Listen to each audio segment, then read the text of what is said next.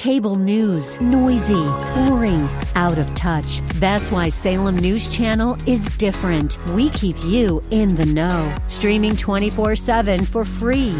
Home to the greatest collection of conservative voices like Dennis Prager, Jay Sekulow, Mike Gallagher, and more. Salem News Channel is unfiltered and unapologetic. Watch anytime on any screen at snc.tv and Local Now Channel 525. Stay or leave. This is Mission America with Linda Harvey.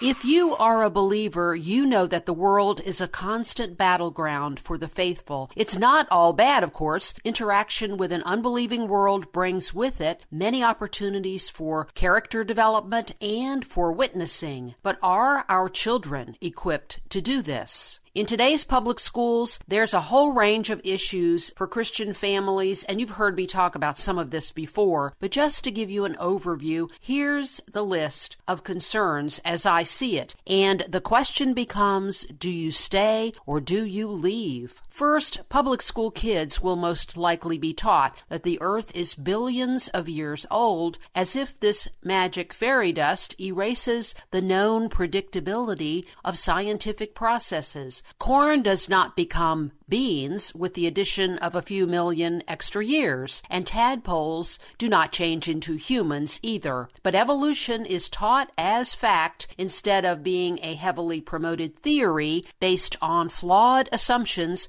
that directly contradicts the core messages in Scripture. Which will your son or daughter choose to believe? They will learn about other cultures and religions, and not always, but too often, children learn that no one faith or cultural practice is better than another. It's not just what they do learn, but what is left out. They will not always be challenged to compare and contrast varying ideas and ways of life. So some will come away without a solid foundation that, for instance, freedom is better than the economic slavery of socialism, and Christ is the one and only Savior. There have not been many types of Saviors that people can choose from, and not all religious beliefs are positive or truthful, but students will be exposed to lessons lauding Islam or Buddhism and dismissing Christianity as irrelevant or even hateful. And kids will eventually learn in most schools that racial equality is highly desired, which is a positive message. But right alongside this, in too many classrooms, children are taught that being homosexual, bisexual, or pretending to be the opposite sex is the same as race, that people are born that way. Again, these are trendy lies that are very harmful, but often taught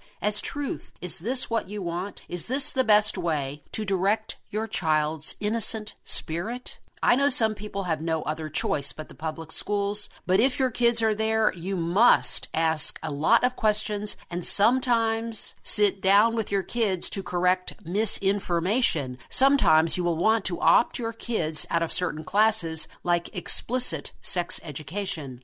So if there's a way to send your children to Christian school or to homeschool them, please do so you are more likely to have a strongly believing child, a more peaceful and harmonious family life, and most importantly, to be obedient to train your child in the way of God and not the way of the world.